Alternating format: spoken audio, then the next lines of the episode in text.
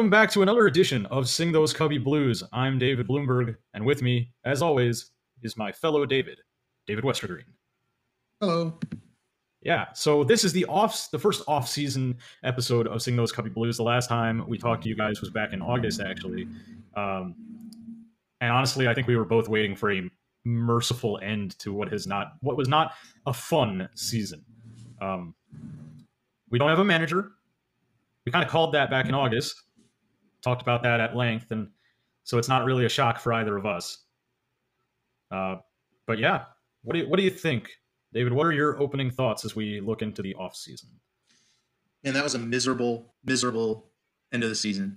Um, the team was barely worth watching, and as much of as much heart as Castellanos brought, and we were able to discuss that in our in the last time we recorded. We really both did. We didn't even talk about recording because it was no. Neither of us wanted to watch. Neither of us wanted to talk about it because there was nothing to talk about. The team looked lifeless.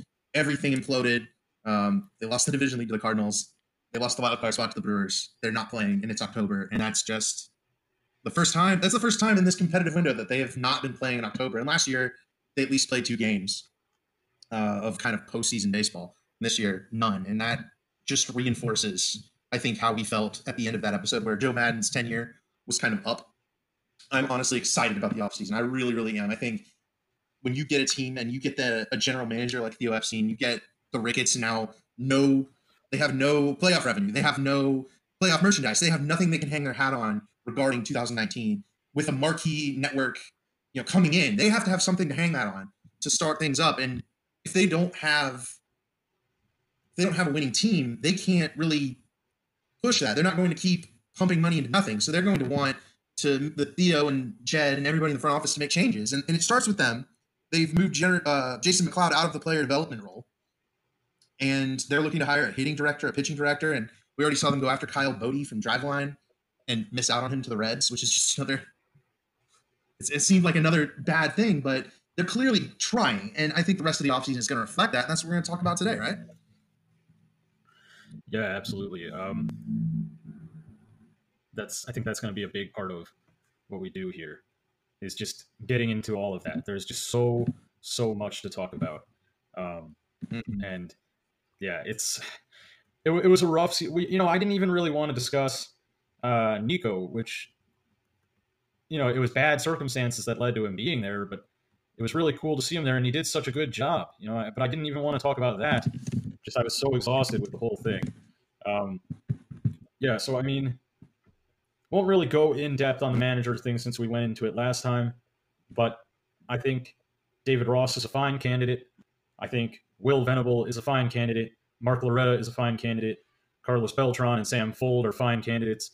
And I really do think that we're all probably going to be pretty happy with the, the end result. The only way I would be upset, no matter how um, it comes out, regarding the managerial managerial hire is if they hire Joe Girardi or Mark DeRosa. Those are the only two guys that I think I know it would probably end up poorly because their flaws where DeRosa is just not a very I mean his his baseball analysis analysis is pretty terrible on MLB Network. He's pretty constantly getting stood up by the other hosts on the show. And Joe Girardi, we know his problems. He's been a, uh, a obvious um, anti front office, do everything my own way type of manager, which almost feels like what this front office had the problem with with Joe. And you could kind of tell that during Theo's interview the other day, the, the end of season press conference. He talked about specific things like uh, consistency and you know managers, the manager being higher, being someone that that would listen to them and, and, communicate with them. And I don't think Joe Maddon was necessarily doing that very well. Um, and we know that that was the biggest issue with Joe Girardi with the Yankees. That's why they fired him after a 90 win season. So those are the only two options that are bad. Um, I've seen some other options like John Farrell, like Ron Washington. Um, do you, I don't know if you've seen those. Those are maybe just people speculating on my timeline, but I, I do want to bring those up just as thoughts, like maybe an old manager who might come in and take a new approach. I mean, we know Ron Washington's a, an analytics heavy guy. He's taken, he took Texas to two World Series. John Farrell took, the, took Boston to a World Series. Do you think those guys would be a decent fit for this team if, if that's where they go with like an experienced manager who's kind of coming back into the game?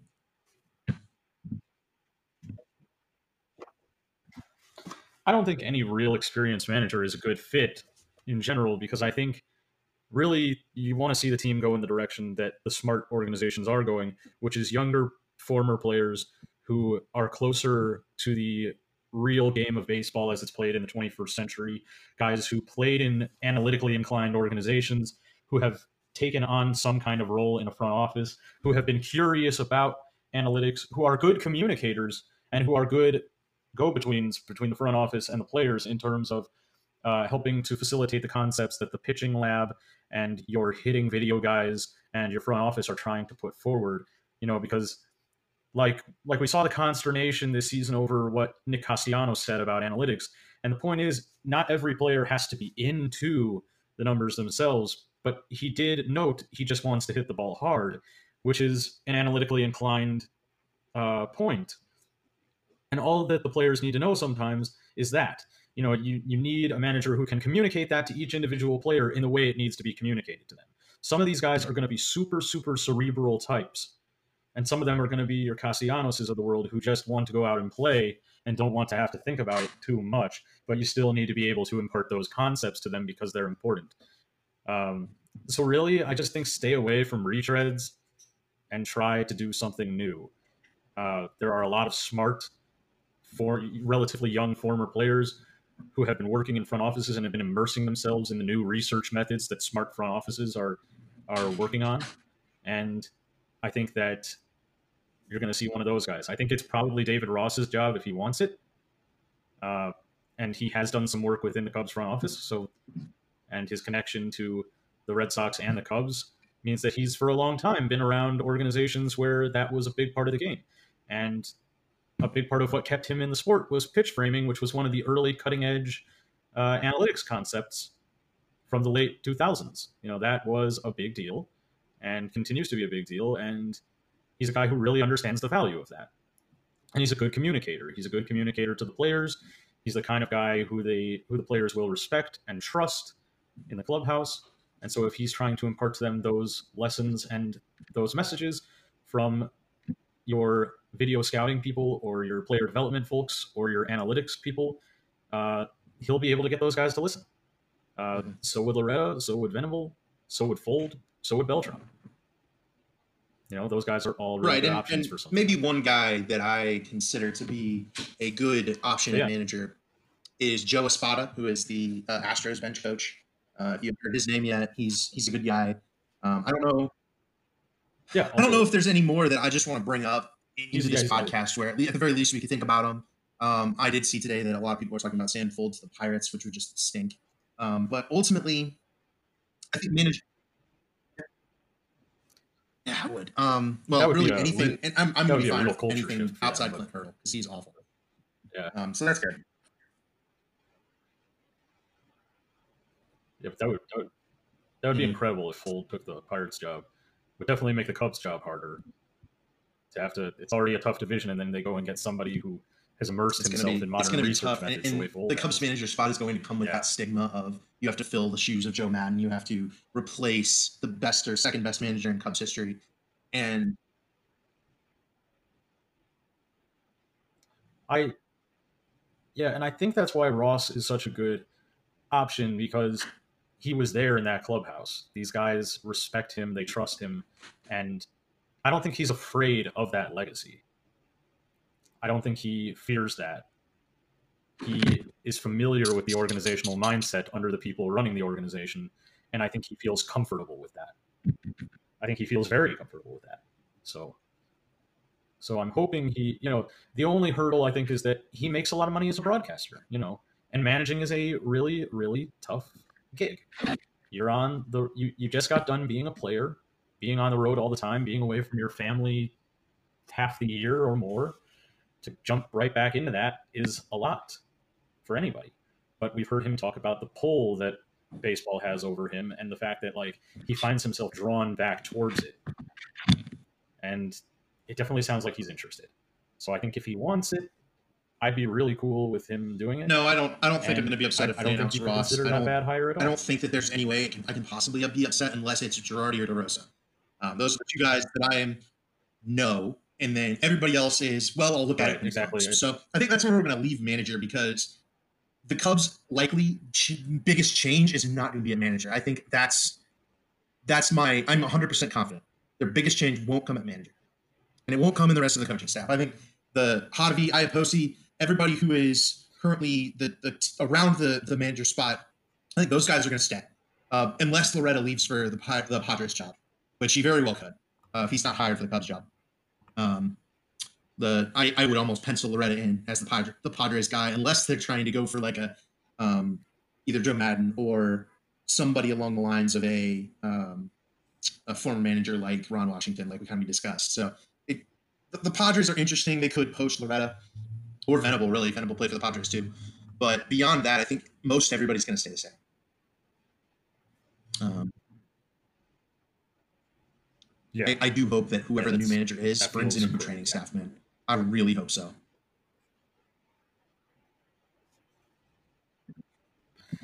Yeah, and I mean, I think this has been a point that's often been talked about with the Cubs. The last few years, especially, they haven't been good at managing injuries, and whether and that's clearly on the training staff, and probably a little bit on the coaching staff as well for not staying better on top of that, and probably on the front office as well for keeping the same training staff around and for not asking more incisive questions and trying to get to the bottom of stuff like that. Uh, but you can't be playing players at 50%. You can't be doing that. These guys need to have proper time to heal. It's a it's a marathon, not a sprint. You play 162 games. Don't worry about a, about 2 weeks in the middle of July.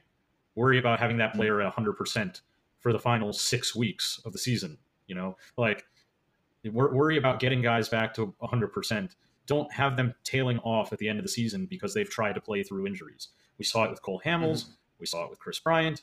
We saw it with the whole. We saw it with Javier Baez. We saw it with far too many guys trying to play I mean, through injury, hurt them at crucial moments in the season. And the Cubs mm-hmm. had the depth. The Cubs had the depth not to be worried about it. David Bote played really well this season. He looks like a legitimately good, semi-regular major league player. He's obviously not Kris Bryant, mm-hmm. but you're not going to be able to replace Kris Bryant with Kris Bryant.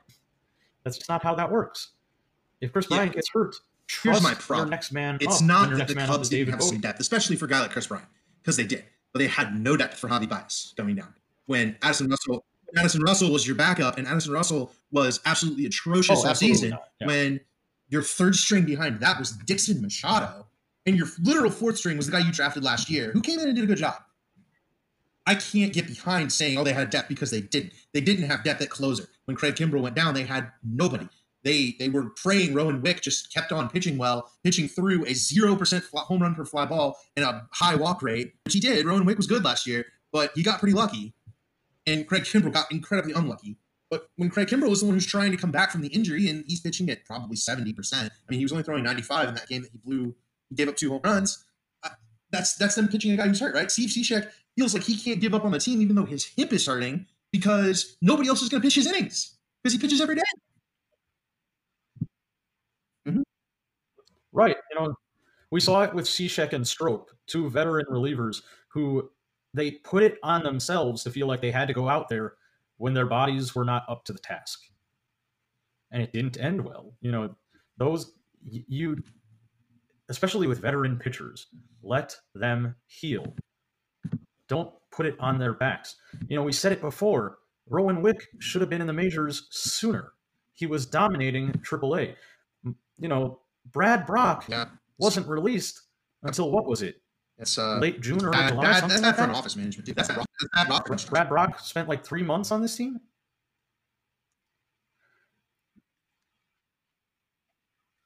You know, like it, mm-hmm. it's one thing to give a guy like Brad Brach a chance to prove himself on a flyer deal. He comes in and you build a bullpen so that he doesn't have to pitch high leverage innings. Because a guy like that could be worth a flyer, especially given how little we were paying him. But once it becomes clear he has no more usefulness left, you need to let him go. You can't have three months of that guy trying to pitch in big spots, especially when you got a guy like Rowan Wick in AAA who was carving up hitters in an offensively exploding league. It was like 5.2. I mean, it's like the, what, what was it? Like the the the mean mm-hmm. the the mean ERA I, in AAA this season was what in the mid fours It was in mid fives, yes. And Rowan Wick was like two whole runs below that. he was dominating. He was on the 99th percentile of the distribution curve for AAA pitchers. He was at the top. He was mm-hmm. one of the best. And it became clear this was a guy who deserved a longer look. I think you and I probably agree on this point that if you're going to, bull, bullpens are volatile. And if you're going to fail in the bullpen, you might as well fail creatively and with the guys in your system who have talent. And you might as well give them the opportunity to prove whether or not they can get it done rather than running out veteran retreads who have lost their luster, who have lost the ability to pitch the way they once could. Brad Brach once, a to- once upon a time, was a good reliever, but hadn't been so in several seasons. His fastball velocity had trailed off tremendously. There was obviously reason for the Cubs to see if he could recapture something this season, in especially in low and middle leverage innings. But August. And once it becomes clear I, I have a big problem with go, waiting until you need to move on. Bullpens are volatile. We talked about Hultzen you know, in our August podcast. Try and different he things. Up then they waited I another mean, month, and then brought him up, a chance and then Hultzen goes out and he doesn't allow a run. Um, you know, in his time in the majors, he looks like he belongs. He looks like a guy who can totally be a member of the band next year. Not to mention, you trade Carl Edwards for Brad Week Wick. I think it's just Wick. I think we have two Wicks. Um, but Brad Wieck comes in and he looks like a dominant reliever. And I'm just, I'm floored that they gave him 10 innings. They gave him 10 innings. They didn't even like ride him until until his arm fell off the rest yeah, of the way. Just quick. They just kept on throwing David Phelps and Derek Holland out there to get just destroyed. I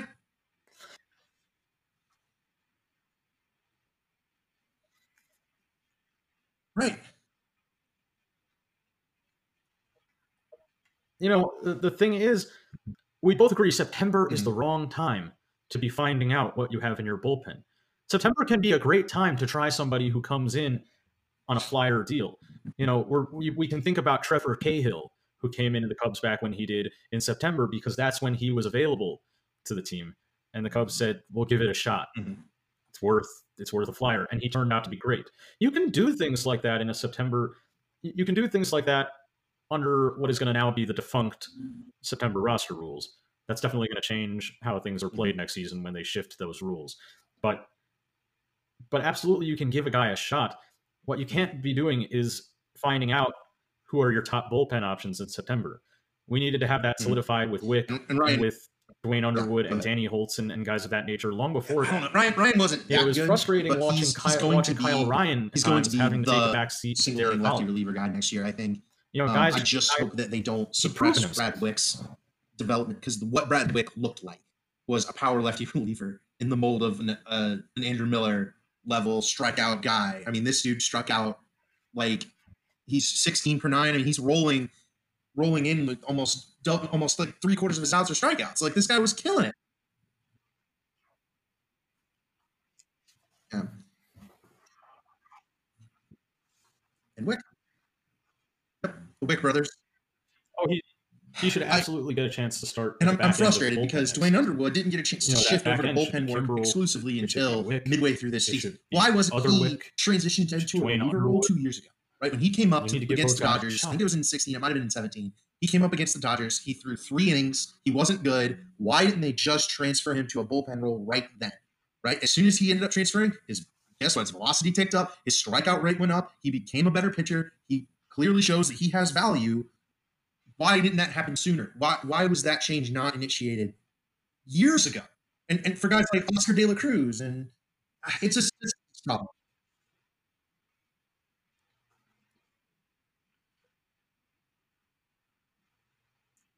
I mean, smart. I mean, smart organizations are doing that right now. They're you're transitioning guys into a bullpen role, and even the guys who you mm-hmm. have long term designs like getting them back to starting, you're bringing them up to the majors in that relief role mm-hmm. and letting them try to work it out in the majors because guess what? Your best players should be in the majors. The Cubs showed I think that was the frustrating thing was that lack of urgency. We can give we can give Brad Brach another inning. We can yeah. give Derek Holland and another like, inning. I think next year, but we're not willing to find out this, if the Duane so Underwoods and Danny Hultzens of the world can go in the majors. The bullpen needs we're to be a rotating version of what they can do. The, the group we've mentioned, and then I want to see a guy like Cory Abbott get a chance right? Cory Abbott may not be able to start in the majors next season, but Cory Abbott is really, really good. And he's probably an underrated prospect overall. Cory Abbott should get a chance to relieve next year and get a taste of the major leagues. at some point in the season when you get a guy injured and Corey and you, you want to call somebody up, Cory Abbott should be the first guy you call up. See what he's yeah. got. If he doesn't have it, fine. But we want to know now.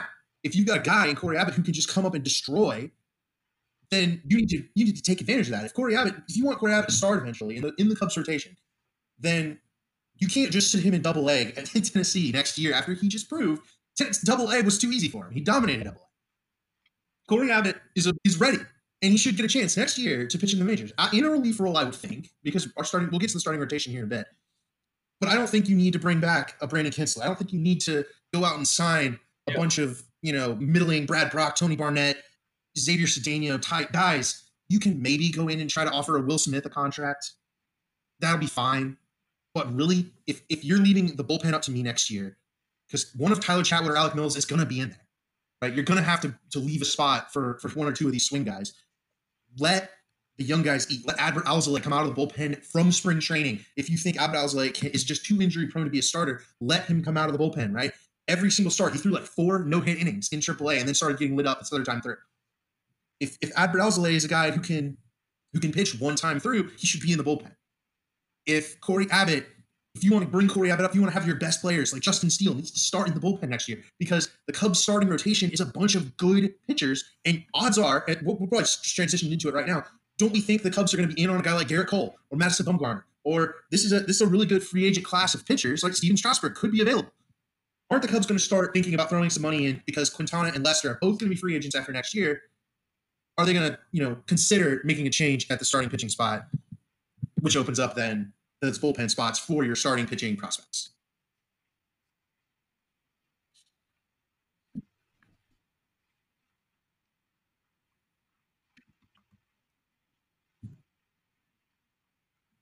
I mean, you absolutely have to start thinking about the rotation. And I think my big reservation is that we're already seeing language coming out from the ownership suite about we're not going to have the revenue increase from Marquee mm-hmm. Sports mm-hmm. Network that everyone presumes us to have. And it sounds quite like it did last offseason, where they're trying to set us up for disappointment, where they're not going to be able to spend money.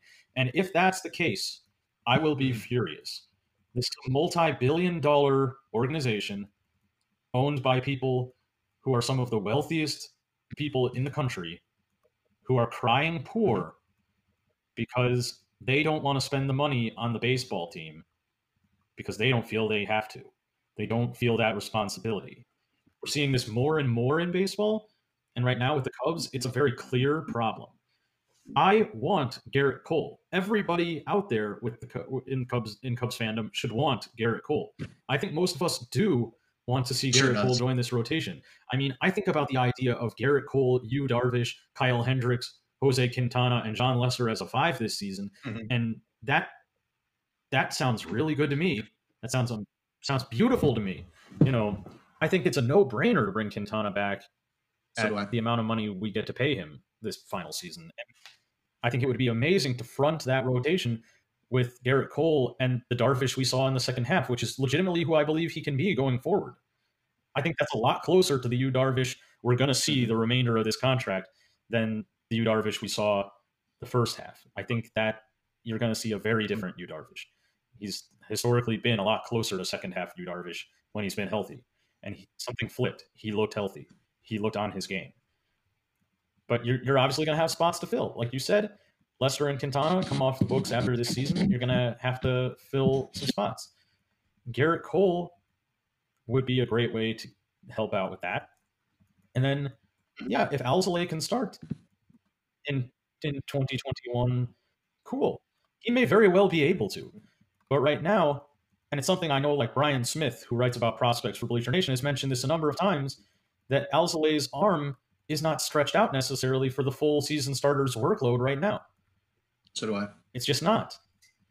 You know, and but there's a real chance you could use him in some starts in 2020 and also throw him out of the bullpen because I think the stuff is there to be a legitimate bullpen weapon.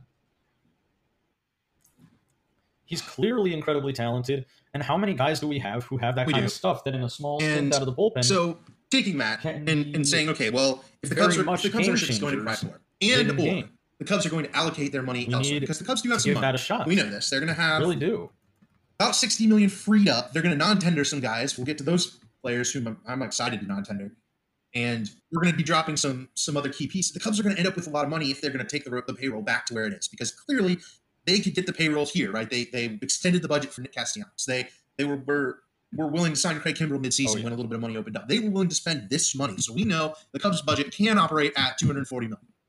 The overages are, and the overages are going to go up, but the overages are so insignificant compared to like uh, just making the playoffs. That'll pay for the overages.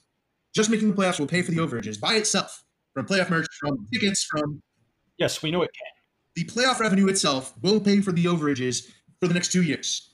So I think that by not making the playoffs, I really, really hope that despite oh, the, right. the marquee network yeah. maybe not holding as much revenue. money as it yeah, does, absolutely. the Cubs will sit back and say, hmm, you know, this would have been a lot cheaper if we just, you know, spent a little more money, made the playoffs, and made all that money back. Like that that may be the ticket. So I'm thinking that they can get back to where they are right now, and they're dropping upwards of sixty million dollars off, off the top of the roster because of Cole Hamels, Ben Zobrist, you know, uh, uh, Brandon Morrow, yeah. some of these guys who just he didn't work out. You know, Pedro Strop, Steve Cishek, those guys, they're all going to drop off the roster, I think, or at least off the payroll. And so you're left with these openings. You've got this opening in the rotation with Hamels dropping out potentially. Yeah, I could see Hamels coming back on a very small one or two year contract, but I think Hamels will, the Cubs will just want to get younger. Um, here's a, a situation to present. In the interest of moving money, Kyle Hendricks is a very good contract. Its contract's good. It's a good contract. It's not quite as good as Quintana's, and he's locked up for long term. I don't think the Cubs are going to move Kyle Hendricks. I don't think the Cubs are going to move you, and the Cubs can't move Yu Darvish. But dropping, but but possibly looking at trading Jose Quintana is a is a move that if you're going to sign Gerrit Cole, makes some well, sense. No. Because while while you have that that five some that I really do like, I don't think the Cubs are going to be coming back for Quintana. I think he will have run his course after next year. He'll go to free agency. He'll sign somewhere for a reasonable margin. You know? I, but if the Cubs going to get something of value for him or package him up in a deal with some other players, that may be for me one of the avenues for which the Cubs can find some change. Where we talked about, you know, how the bullpen is going to change. I think to the younger side. I think pitching they can change just the the, the personnel that are there. Maybe what's needed. I don't know. What do you think about moving Quintana?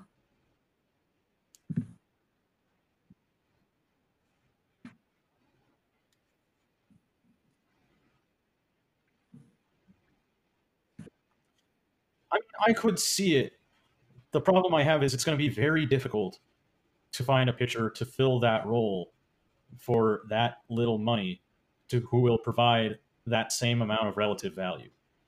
It'll be very, very difficult. Like it'll be difficult to overcome the value proposition of trading him, and what you get in return almost definitely will not match in kind. I really don't think that trading Quintana is a necessary thing. I think a lot of people have talked about it because he's not the ace level pitcher they envisioned him to be. But if he's a good number four starter, he makes up for that contract and some. And that's really all I care about at this point in terms of that. And I just don't know where you're going to find somebody to replace him because then you have to go and you not only have to bring in. Say, but if I told you that Cole, the Cubs have, but you have to go and find mid-range, a mid-range already in their free agent who can do Kendall roughly what Quintana would do for the same or less money that's going to be a real tall order. But if he pitches, yeah, there's there's plenty of things with it. I mean, okay. Oh, yeah.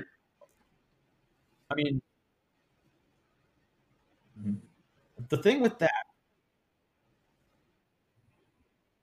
I mean, the thing about that is that it's a huge risk. we don't know what going to look like coming off of injury. We don't know if he'll look good at all. Presuming that he can step in and provide you what Quintana is providing you is a bold proposition. But like I said, it's a value proposition. If you can really get somebody for Quintana who improves the mid-term competitiveness of the major league team, then you can explore it.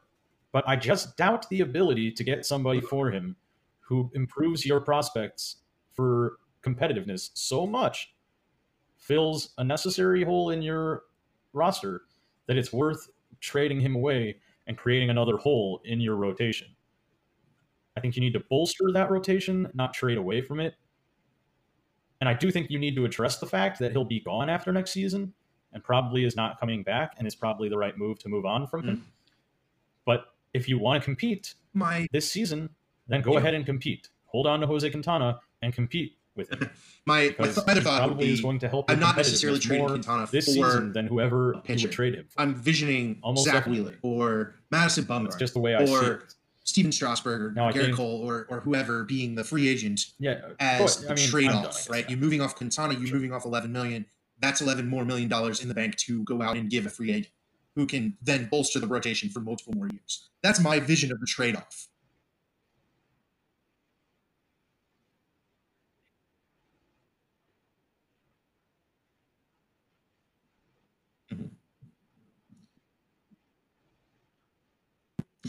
You're you're right. And if, and if that's what has to be done. I'm cool with that because getting Gerrit Cole would more than make up for it. I think in the long run and the short term.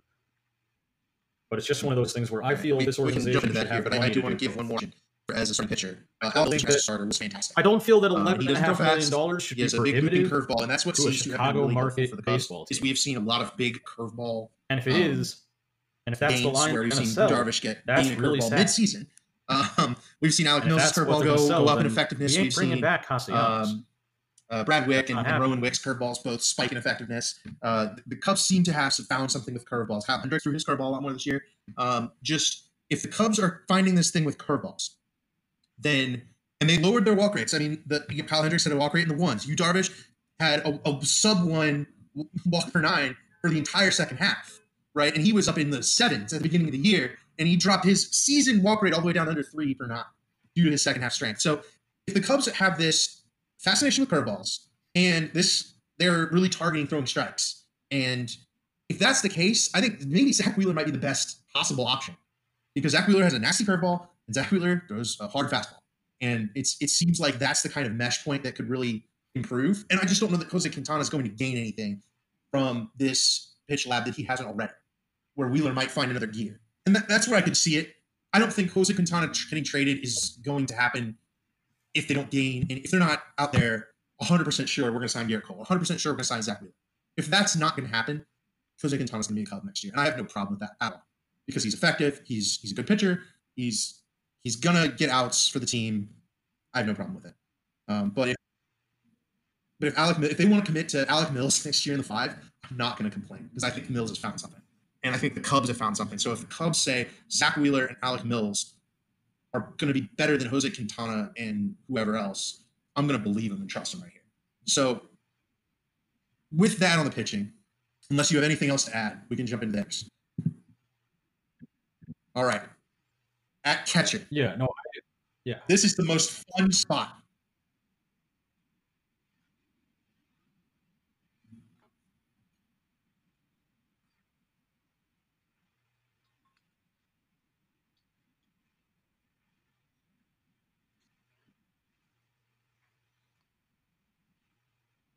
Mm. Yeah, let's go to the position side. Okay. Yeah, this is probably the one that's most fraught with peril because I think I really don't think there are many problems in the core hmm. position group of this team. A lot of people might disagree, but I really don't think there are many issues. I really don't. A lot of it, I think, came down to injuries and a lack of middle infield depth this season the core of this group Let's is very good. Man, that's but this is fun. Is this is fun to talk about because honestly, last year I was not convinced. Right, Caratini came off that 2018. It's just, fair. He wasn't good. And I've had a, I, mean, I have a lot of misgivings about this. Hit for power. He didn't do anything of well anxiety per se about this in, idea. But I said it on Twitter today. But that I'm starting to come around to the idea, the idea potentially that Victor Caratini could be the best starting catcher for this team going forward. Mm-hmm.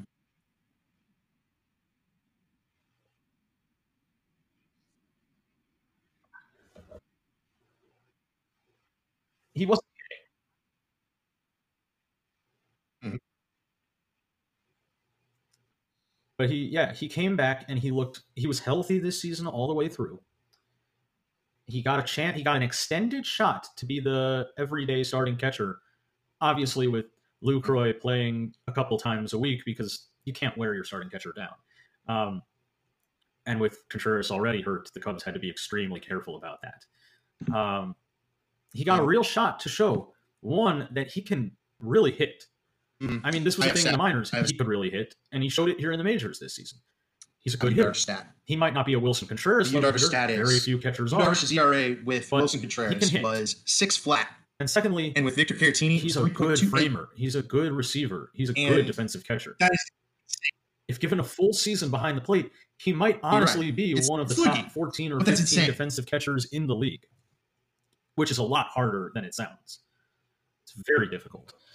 And if you have that guy, you want that guy out there as much as possible. And Yu Darvish loved him. I mean, there was a there was a not- noticeable difference in his performance with Victor Caratini behind the plate.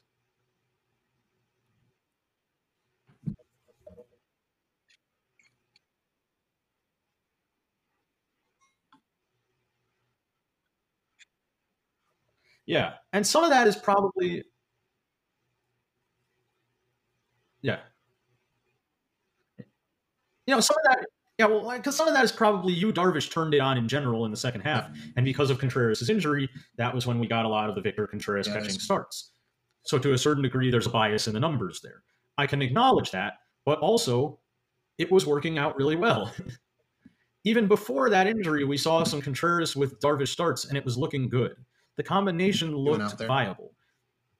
And the thing is, as much as I would love to see robot umpires, it's not happening yet. They're starting to talk about it. You're seeing a lot of people in Major League Baseball, a lot of players especially, who are like union reps, who are beginning to talk about it. And this is good news. But it's not going to happen yet. And for the midterm and near term competitiveness of the Cubs, they're going to have to have a catcher who can frame. They're going to have to have a catcher who can receive. And that's that's Contreras. I mean, uh, Caratini. Contreras has a great arm. He has a power cannon arm, and one of the finest catcher's bats in all of baseball. When he's healthy, I might venture to say he's the most consistently good hitting catcher in baseball. But okay, so yeah, I I we had some technical difficulties there. I lost my internet connection for a bit, so at this part of the episode, if you're wondering what's just happened, uh, we had to reconnect to our recording platform. We're back. Uh, and yeah, so I was going on a rant basically as I lost my internet connection about how Caratini is the best guy going forward for the Cubs. And I mm-hmm. think that was pretty much the key point of what I was saying. I, uh, I have a backup stat to uh, back, further back up what you were saying. So you wanted Caratini be what the the 15 top 15 defensive catchers. Um, yeah, I think with the full season behind the plate, it's very possible. Last year, among catchers with at least 250 plate appearances, Victor Caratini was 20th in Fangraphs DEF. So that's pretty good. And he and he had and he had what? How many plate appearances? 279. He was okay. So yeah, he he had maybe a he had about half a season's worth of plate appearances for a for a regular catcher. Mm-hmm. The uh, so time times that by about two, or even by like one point seven or one point eight, and and he'd be top fifteen. He'd be pushing top ten. Probably. Yeah, tenth place was Tom Murphy at twelve point five. But but DEF is very it's very volatile. It's not an, a, a be all end all or anything. Just a, a rough estimation no. of of how good a player was on defense, and they've got Victor Caratini in the top twenty catchers, and Willson Contreras is down at twenty eight. So but but the framing metrics all favor Caratini in a big way.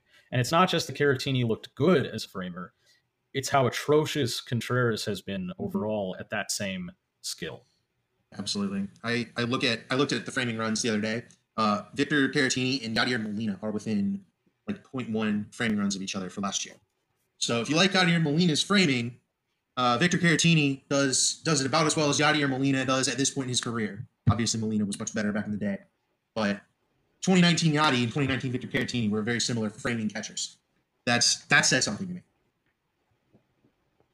Right? I think that it's going to be tough to, to make a call to say yes, we're going to definitely go Caratini.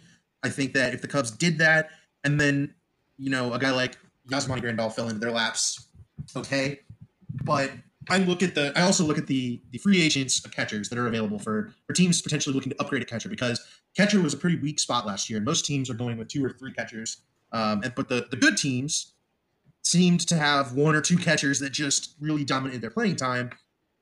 And um, Yasmani Grandal is the only one who's going to be potentially available for a long term signing deal. If the Cubs trade Willson Contreras right now, the value on him should be sky high. They should get a, a big haul for him, uh, a potentially team changing haul, to where and I to where if you lose yeah. the bat at catcher, I, you don't actually lose that much overall value.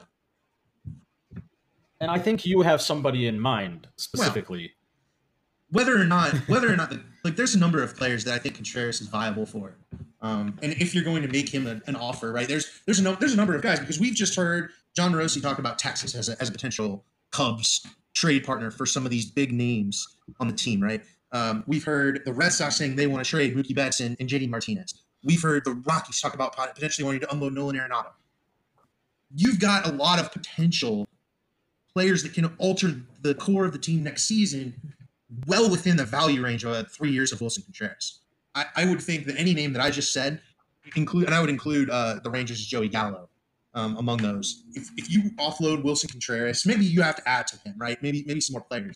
But if you're bringing back Mookie Betts for a year, if you're bringing back Joey Gallo, you're not going to remember, oh no, Willson, you know, we dropped from our bat, our catcher bat from a 130 WRC plus guy to a 1 110 WRC plus guy. That's not going to affect how you view the team. But if the Cubs can pick up a star center fielder like Gallo or Betts, or if the Cubs can can add a guy like you know in a Nolan Arenado mold that just changes the way it looks in the middle of the lineup, I mean that's the kind of that's the kind of trade that you have to consider making. Yeah, for sure.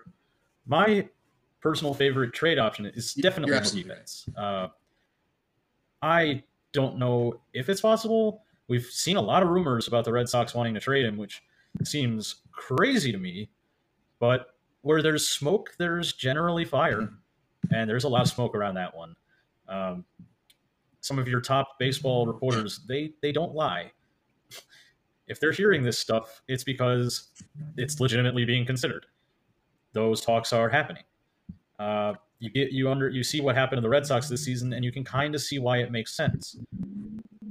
They want to have the juice to compete with the Rays and the Yankees long term, and they're pretty sure they're not going to be able to hold on to Mookie in free agency. So there is that potential to trade him, and he's a perfect fit for the Cubs. Uh, we've been talking. The Cubs have made a a lot of people have made a big hullabaloo about how the Cubs need a traditional leadoff type in quotes. I've never been one of the people who thought that that was really that important so much. Mm-hmm. Um, I think it's probably mm-hmm. more important to just get a good hitter who can play the outfield. But Mookie does fill that leadoff role. He does. Um, you know, and in a lineup where Mookie would probably play center field for this team, uh, I have no problems with that. That would be excellent, in my opinion. And he's, I mean, he's a great player, great player. He would enhance this team by a lot. You know, I think that the big, one of the big position right. player holes that's, on this team is obviously center field. We're just not sure what to do with it. Ian Happ could play there part of the time. Nico Hoerner could play there part of the time. But and of course there's Jason Heyward, but there's no slam dunk option out there necessarily. and it would be and it would be good to throw another big bat into the top of the order. I'm perfectly comfortable having Schwarber and Rizzo take turns leading off. But if you have the opportunity to add another bat like Mookie Betts, the two players that I've heard mentioned most, there's no reason not. Contreras and Bryant. Um, in I think the Cubs will be in on that. I think they those two be. And I think to the ones with the most is a great place to start because they're about they're heard people go on value, about right? ta- talking about trading Kris Bryant. I just don't see that as a viable plug in. It's Amaya coming down the pipeline who's almost ready. Um, and then for Bryant, the Cubs could turn their attention on the free agent market, sign Josh Donaldson or Anthony Rendon, and pick up an equal-ish, maybe slightly less good but option Reed Donaldson. I think Rendon is better than Bryant right now. Um, or you know, like we said, if, if the Rockies really are trading Nolan Arenado, that's an option. And uh, you know, yes, Nolan Arenado's contract it's hefty, right? It's it's massive, but Nolan Arenado is a good player, and he brings the the, the glove aspect that Kris Bryant may not. And, and Nolan Arenado, while who thrives in in a Coors Field, I think Wrigley Field plays similarly to Arenado as does to Castellanos. Hits all fields, big time power. He, he's gonna he's gonna play just as well in Wrigley Field, if not better. So you know, I haven't even thought about Arenado that much because while the Rockies said, "Oh yeah, we're willing to shop him," obviously they don't want to shop their superstar. Obviously, the Red Sox are going to be hesitant to, to sell on Mookie Betts, and that's what makes it so difficult to consider unless you start considering giving up one of your star players. No, I don't think the Cubs should just trade Kris Bryant for Nolan Arenado and call it an offseason. I think that's a that's a horrible idea. But if you can find a way to pry a Nolan Arenado from the Rockies or a and, and eat most of the contract because you're the Cubs, you can you can you can eat that money and therefore become a better team you know that that's the kind of thing that the Cubs should be interested in doing, right? Maybe you can send back Tyler Chatwood and offset some of the money, and that's the kind of thing that and open up another spot on the team. That that's the kind of thing that would help a trade like this go through, where the Cubs are can be like the Yankees, who ate all of Giancarlo Stanton's contract in order to acquire Giancarlo Stanton. The Cubs should be willing to do this with Mookie Betts, with JD Martinez, with, with Nolan Arenado, with any of those players who can make a, a change on the team. Now, yes, JD Martinez, not a good fielder probably not the kind of guy you really want to target, especially given that Nick Castellanos is right there, who loves playing in Chicago. I think Nick Castellanos is the kind of guy who, I mean, it just makes too much sense to, re- to re-sign him. It doesn't matter what the price is, just get it done. Then fix center field, partner somebody up with Jay Hay, and let's go. But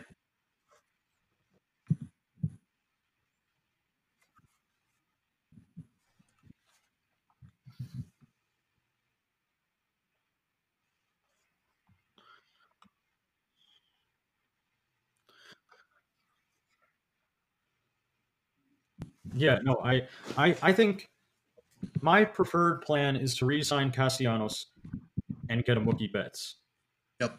Kris Bryant, look, when Kris Bryant is healthy, he is one of the best hitters in baseball, and since 2015, he has been one of the four or five best hitters in mm-hmm. baseball. Period. I the the the sudden want to trade him comes from a dissatisfaction with the way this season went. I understand it but I don't right. know where the idea is coming from that Kris Bryant was the problem or was even a problem. Kris Bryant is not the problem, mm-hmm. certainly not, and he isn't even a problem. The Cubs don't need so much talent influx that they need to trade a Kris Bryant. That misunderstands, I think, what the issue was for the Cubs this season. It was not that the Cubs couldn't have bolstered their roster where they needed to. It was that for whatever reason, the organization just decided not to. We know that injuries are a thing that happen to major league players. We know that can happen. We know we had considerable injury luck in 2015, 2016, 2017. Right. We knew that was going to come back to bite us eventually. Yeah. That we, it couldn't stay that way forever.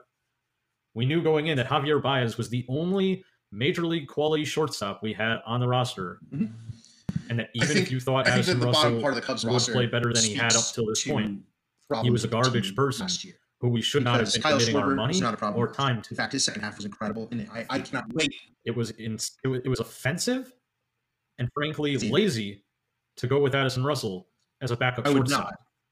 It was cheap, offensive, and lazy. I would not be surprised if Kyle Schwarber came out and Cody Bellinger came out this year like and just so no. I would say Jay yeah, Kyle Schwarber should be not. You don't even think about yeah, it right now because I, I can't wait either. I, I think the, you may have seen the worst case scenario Kyle Schwarber in the second half. Like off trade offer is it that wasn't just the best, best possible wasn't just he was hitting the ball well. not going to outweigh. He was hitting it well in a different way than we've ever right? seen. This is just his first trip through arbitration. He's not going to get a massive raise. He's going to get a raise, but he's not going to get like some kind of crazy amount that you know he's not going to be anywhere near what Castellanos is making. And so Schwarber's value is still going to be sky high if you believe in that breakout, which I do that's going to be the one. That, that's going to be the, the the guy who leads you next year. And so the options really the options are really small because Javi Baez is the best defensive shortstop in baseball. Um, all the metrics all the metrics say that the Cubs clearly collapsed when Baez went out. And even when Javi is struggling at the plate, Javi's defensive value is so great and he, he's he's borderline untradeable, right? And obviously, Theo says there's no untradables, there's no untouchables. Oh, I do if well. you give us enough, we'll trade Javi Baez. I right.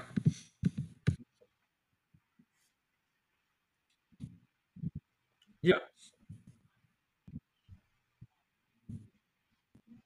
Mhm.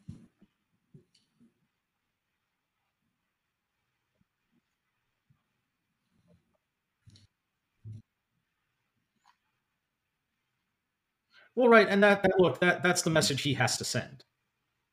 But I think Javier Baez and Kris Bryant are incredibly unlikely.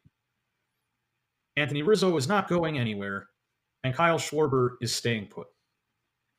Now that's the that's the curious. I think it's possible you could maybe finagle moves for your Ian Happs of the world, although I would prefer to just keep him at his current value because I think he can provide good value as a semi-regular to this team. Uh, Uh, it is a I it's a, Wilson Contreras is a it is very a four-year, eighty-six million dollar contract. If you drop, if you need to thirty million, and drop that down to four years, fifty-six million. certainly. That is an extremely Um, attractive trade for. a And I think Jason two or three-win Heyward, if the Cubs are willing to eat enough money, is a very is a Mhm. Still reasonable bad. possibility.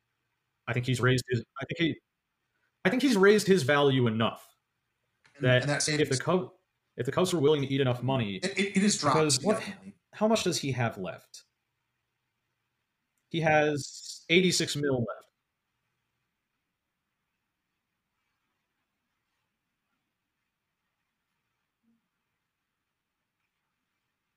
If you eat only twenty six million of that, that's a good that that's a good contract in today's Major League Baseball for a player of his caliber. It suddenly doesn't look like an albatross contract. And I and I think personally that eating what would essentially amount to six and a half mil per year from Jason Heyward's contract, I think that that is a good move. I legitimately believe that you free up some money, but even more so, you free up the roster space because I think that Heyward is a conundrum for the Cubs that doesn't have an easy answer.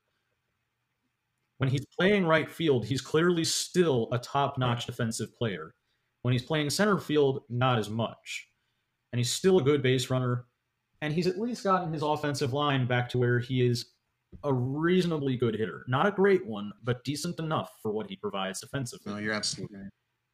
The problem is that he is a most natural fit for the Cubs playing center field. It right is. now, You're right. It's I think tough. And bringing I, but my issue with that is, is the the move. Would have traded Heyward last year if they could have. And they I would have signed Bryce Harper. just such a They- they perfect would have fit for done this this. team. He loves playing And in Chicago. That they This clubhouse loves him. This fan base loves just tells me him. And I I don't think they legitimately think from a baseball perspective, I don't know if anyone's he's going to be take him on. good going forward. I think he's going to be a very good player going forward, especially playing half his games in Wrigley. I think he's a guy who makes sense to bring back. And so then I don't think that Heyward makes as much sense because he loses a fair portion of his value if he is not in right field.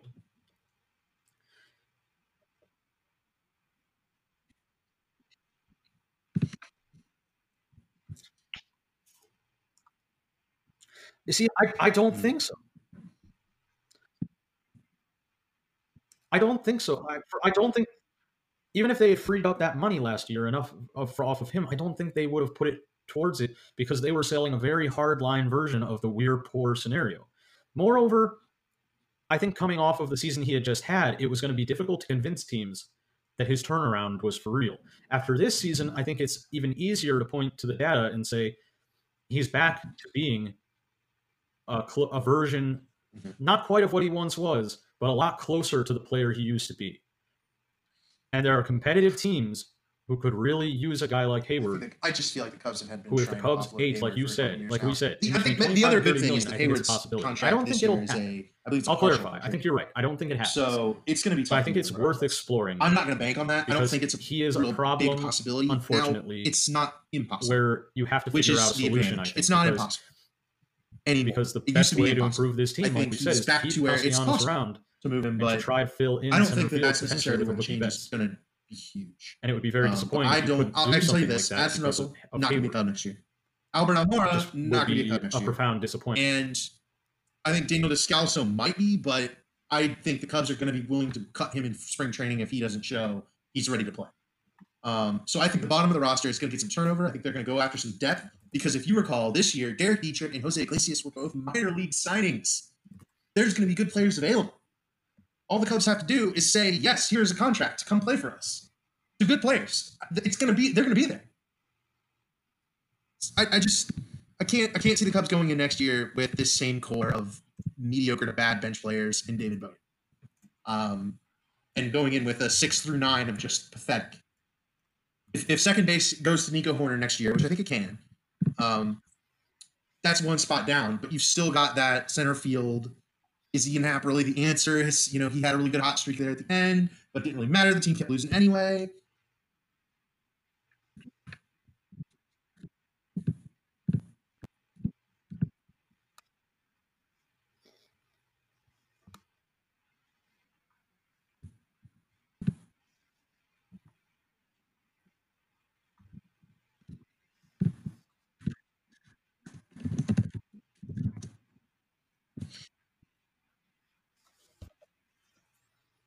It is going to be hard to find because center field is one of the weakest spots on the market.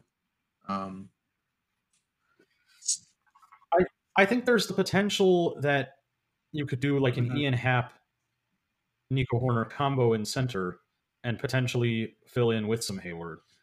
In that case, you absolutely need to add. You probably need to add a part-time infielder. You need to you need to add somewhere. I don't know where that would be, but there are options. There are certainly options to do so.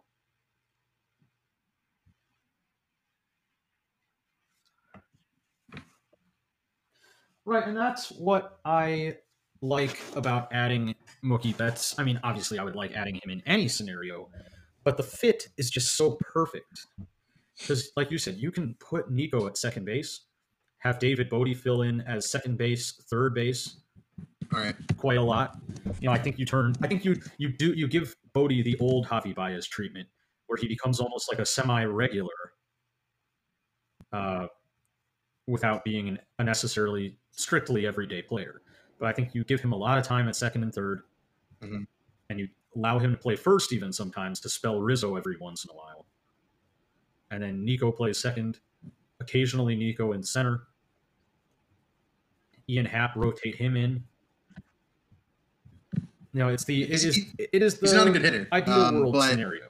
That's fine because but again, it doesn't have to be for a backup like shortstop. Said, you're gonna, you have to be a good hitter. You're gonna roll with Heyward. Um, it feels like you have to add somewhere, not necessarily a superstar, but you need to hmm. bring in. You're going to need to bring in somebody who can play shortstop. Uh, I mean, you're going to probably have to do that regardless. And I don't have to get deep into that, but like my preferred option is probably a guy who we talked about a lot last offseason, and that's Jose Iglesias is back. Mm-hmm. He's back on the market again. Right. I'm gonna go. I'm gonna go through and just a quick. Should have done it last off season. A quick uh, rundown of some of the free agents. There's no reason we can't do it this uh, offseason. Maybe I find a better list than this one. This one's He's still there. Uh, just a quick, a quick little. Uh, we'll say Name. You say yes. I think he he would be good for the Cubs. Maybe a couple of words if you know anything about it. Right. And no, I don't want that guy. Point where we've lost Javi, we can't expect um, so about, anybody who backs how about up. We, we talked about catchers a lot.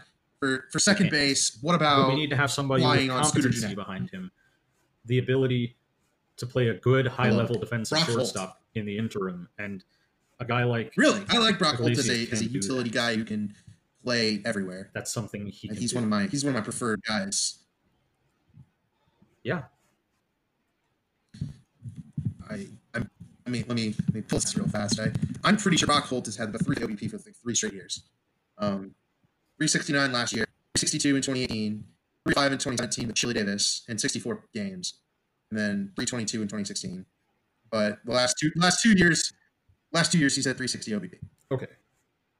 And a, and a 10% walk rate and 11% walk rate in 2017. So he's been good. No.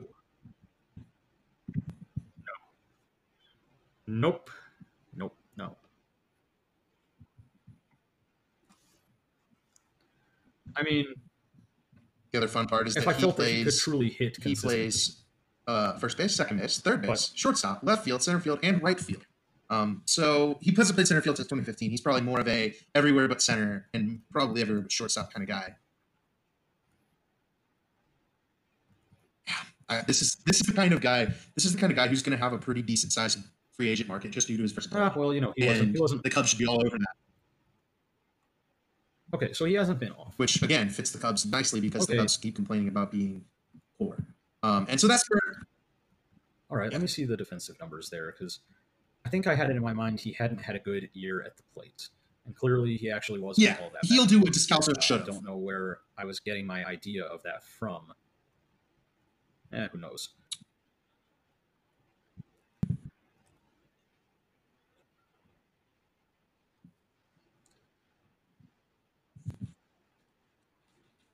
Right.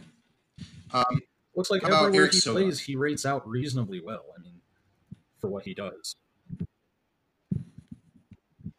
here's the thing.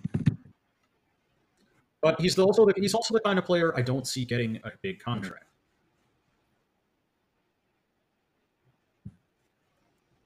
No, I think that could, Now That I will say Sogard had a good year in 2017. I 2017. more envision and had- someone like had a as a replacement had- for a Daniel He had Descalso. 393 OBP in 2017 and a 353 Uh, OBP I- last year.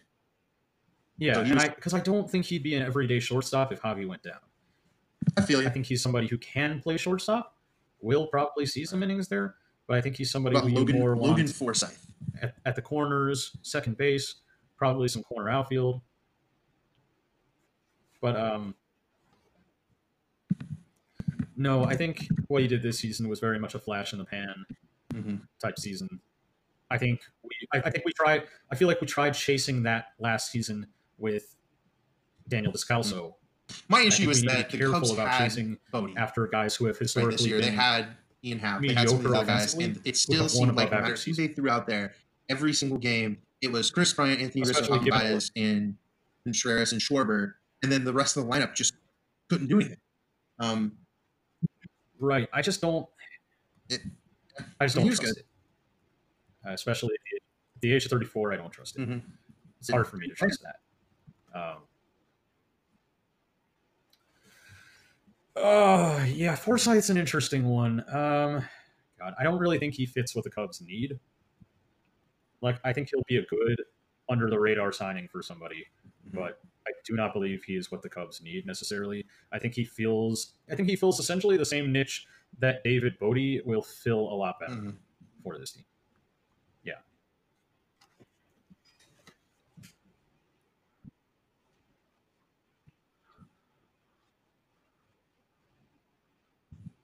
Right.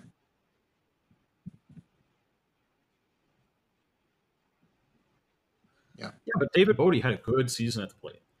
I mean, I think the biggest issue with the biggest issue with David Bote was Joe Maddon. Was that Joe Maddon felt that Joe Maddon went That's into entire periods of time where he did not want to use David Bote. For whatever reason, Joe had this tendency, especially really, really elevated the last couple seasons, to pick out his favorite guys and to overplay them. Mhm. Like he stuck to Addison Russell until it was like long past the point that it was clear that Addison Russell was a non-starter, was was an offensive zero, was worse than an offensive zero for the Cubs. In 356 plate appearances for the Cubs for with David Bote, he had a, he had a 106 WRC plus. He's not a superstar, but prorated to a full season of plate appearances, he's about a three F4 player. That's perfectly reasonable. That's a good starting player. So if you give him a lot of innings at second and third, you allow him to be an infield super sub. I I mean, I think he can Mhm. be. I don't see any reason he can't.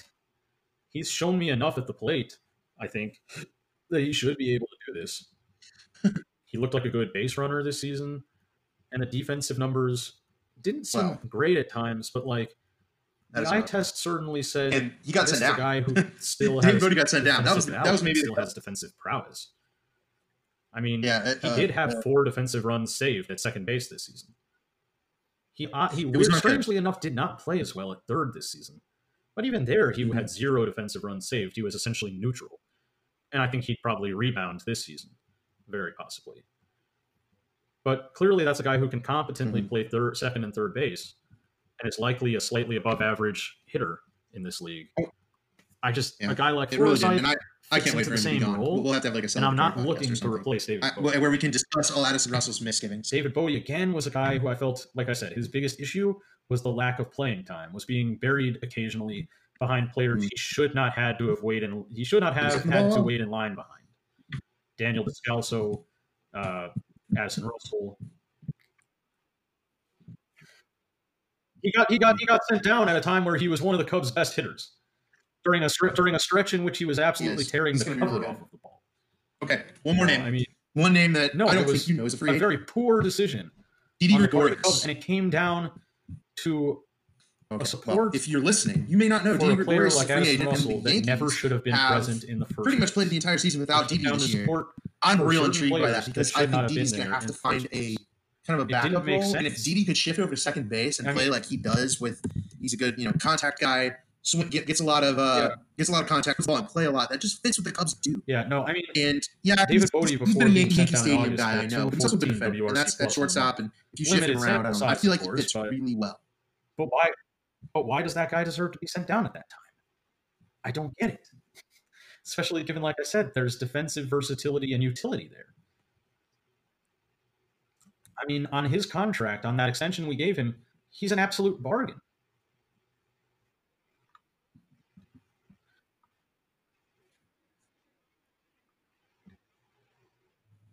No, I know he's a free agent.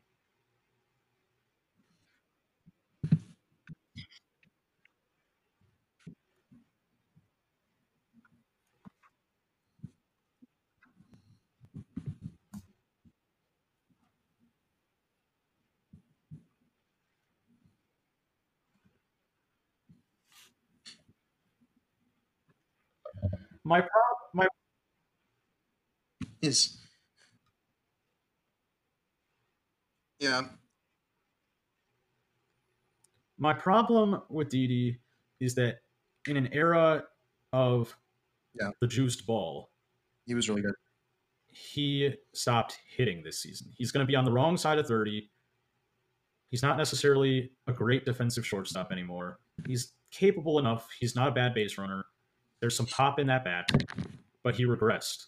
He went backwards in terms of strikeouts. He went backwards in terms of getting on base.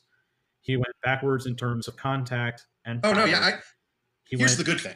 backwards in Concerns that you just mentioned hard hit are percentage. what bring him to the Cubs because at the Cubs he could shift over to second base where the drop in offense not as big of a deal. The boosted defense for playing second balls. base he helpful. went backwards in terms Not of to mention drive rate. that you know windy day at Uh, Wrigley Field. This is a guy who puts the ball in play. His, even his contact percentage last year was at indicators eighty there. percent, Now, which is completely better than the Cubs' back. team contact percentage last year was like seventy three percent.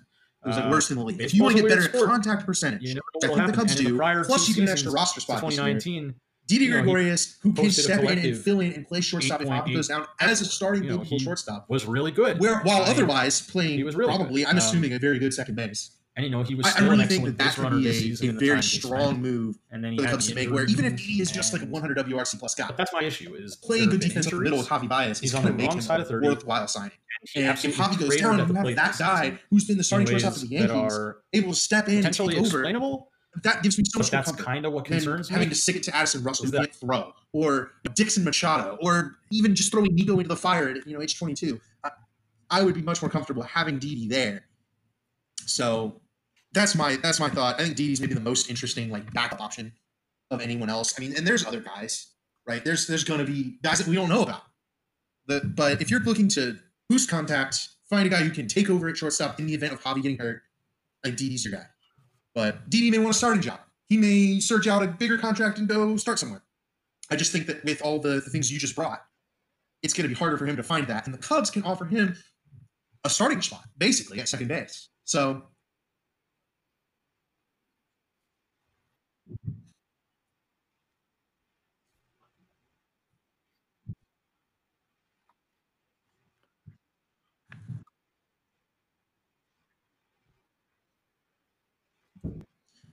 that's the advantage, though, right? Is is that you can sit, you can bring Didi in, and Didi and Nico can both be high contact guys for you from second base, right?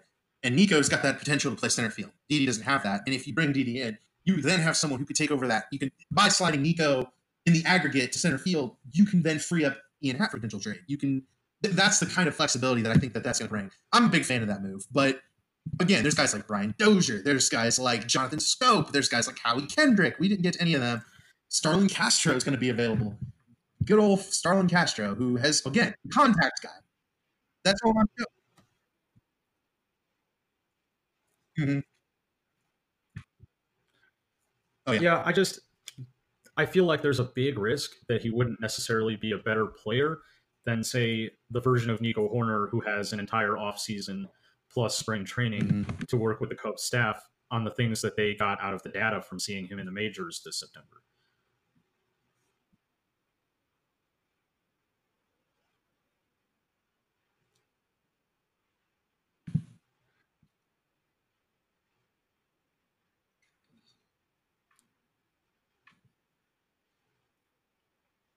Mm-hmm. All right. I uh, and I mean I, I think next episode what I want to do to hopefully set the stage is let's get into the big names.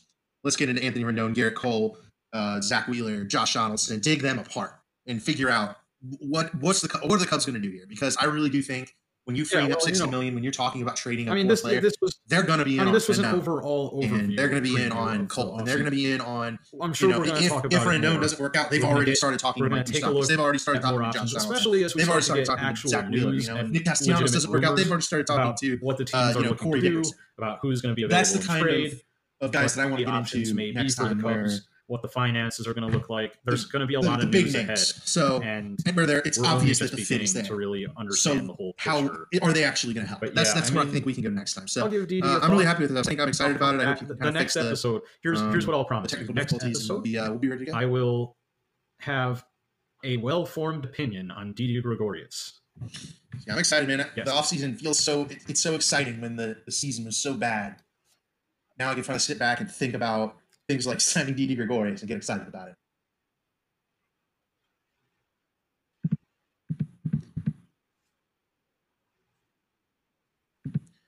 Yeah, I think maybe once the World Series ends.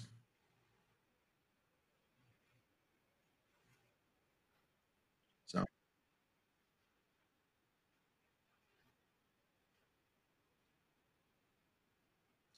All right. Thanks, it's fun. I love it. I'm ready. I'm ready for the offseason. We'll be on Twitter. I'm at D West Time Cubs.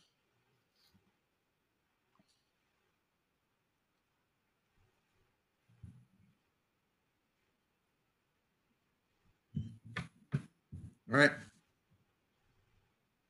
Thanks, guys. Oh, yeah, yeah. We'll piece I'm, these two the Cubs, together. My, my final no thought is that once once the Cubs lose, baseball ends.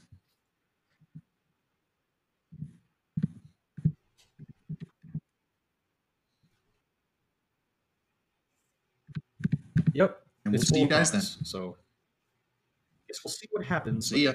We should return soon. Yeah, let's.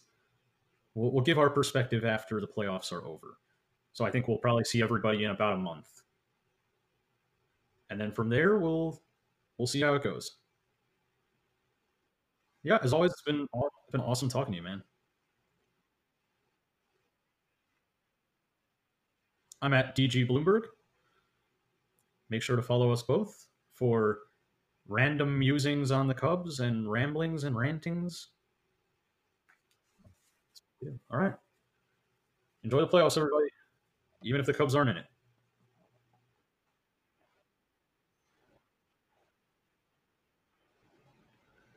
Yeah.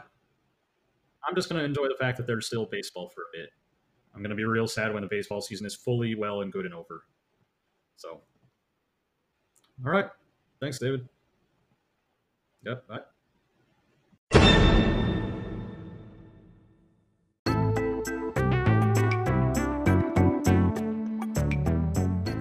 This has been a Bloomberg Brothers and Friends production. Thanks for listening to this podcast. Hope you'll join us in the future.